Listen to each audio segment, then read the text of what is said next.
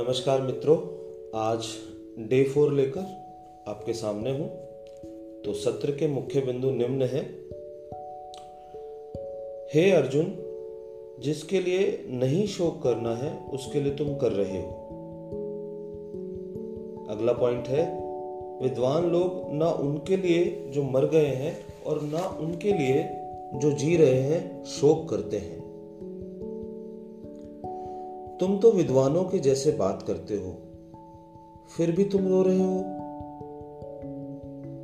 यहाँ से श्री कृष्ण सांख्य योग बताते हैं। मैं कौन हूँ? इसका ज्ञान कराते हैं। गीता में मुख्य पड़ाव है दूसरा अध्याय। जीवन में जब तक दूसरा अध्याय शुरू नहीं होता, दुख ही रहता है। जिनका दूसरा अध्याय अभी शुरू नहीं हुआ है, मान लो आज से ही शुरू करना है। दूसरा अध्याय माने सांख्य योग। माने यह जानना मैं कौन हूँ? जब हम इस प्रश्न पर विचार करने लगते हैं जीवन में दूसरा अध्याय शुरू हो जाता है।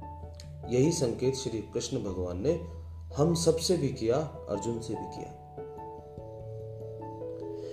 ऐसा कभी भी नहीं हुआ हम सब नहीं थे, हम सब नहीं रहेंगे, भगवान कृष्ण बोलते हैं।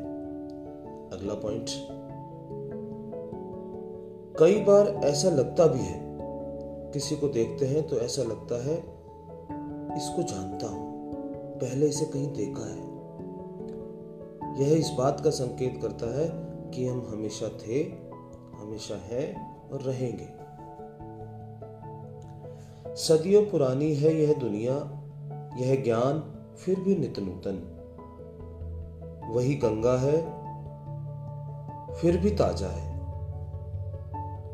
जैसे शरीर में बाल्यावस्था, युवावस्था और फिर वृद्धावस्था। इसी तरह से नया शरीर भी मिलता रहता है। जैसे वस्त्र बदलते हैं, वैसे शरीर भी एक वस्त्र है। अर्जुन, जागो। देखो तुम कौन हो। अस्तित्व का कभी विनाश होता ही नहीं है। जो नहीं है, उसका कभी अस्तित्व होता होगा नहीं। श्री रविशंकर जी वर्णन करते हुए बताते हैं, दुनिया में एक सबसे बड़ी समस्या है शैतान और ईश्वर। लोग सोचते हैं शैतान है, ईश्वर है, इस बात बड़ा बड़ा कंफ्यूजन रहता है। तो इसके बारे में गुरुदेव क्या बोलते हैं? जब ईश्वर सर्वव्यापी है तो वह शैतान में भी होना चाहिए। यदि शैतान में नहीं है तो वह सर्वव्यापी नहीं हो सकता। यह एक सैद्धांतिक भ्रम है।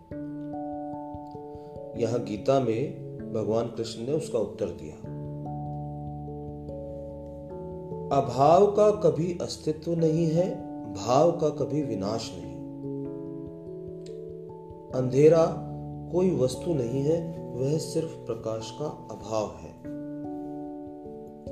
शैतान के भीतर ईश्वर छिप गया है, दिख नहीं रहा है, बस है उसमें भी।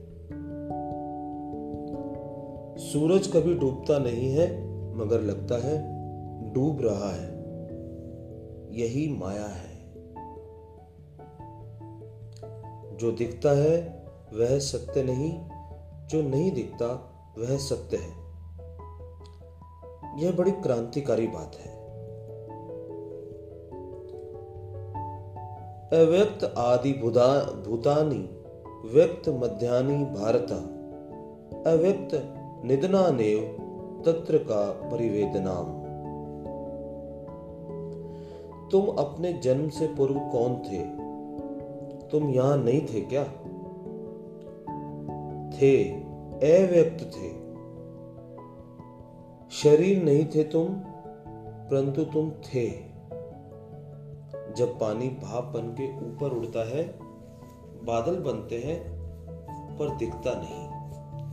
अचानक बादल बन जाता है, दिखता है, फिर बादल का पानी बन जाता है। समुद्र से फिर भाप बनकर ऊपर उड़ता है। कभी यह सब दिखता है और कभी नहीं, कभी बीच में फिर से दिखने लगता है।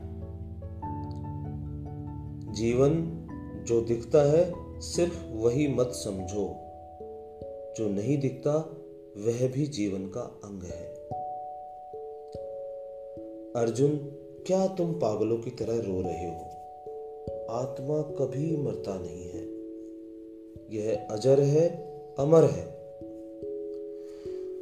बुद्धि ही हमें भ्रमित करती है, बुद्धि ही हमें दुख देती है।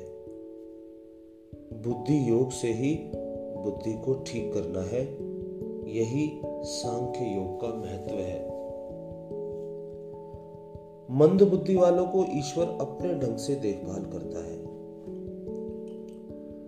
दुख से बचना नहीं, दुख से ऊपर उठना है। हम अक्सर पंडितों के पास जाते हैं, विभिन्न उपाय करते हैं, दुख से हमें बचाओ ऐसा बोलते हैं।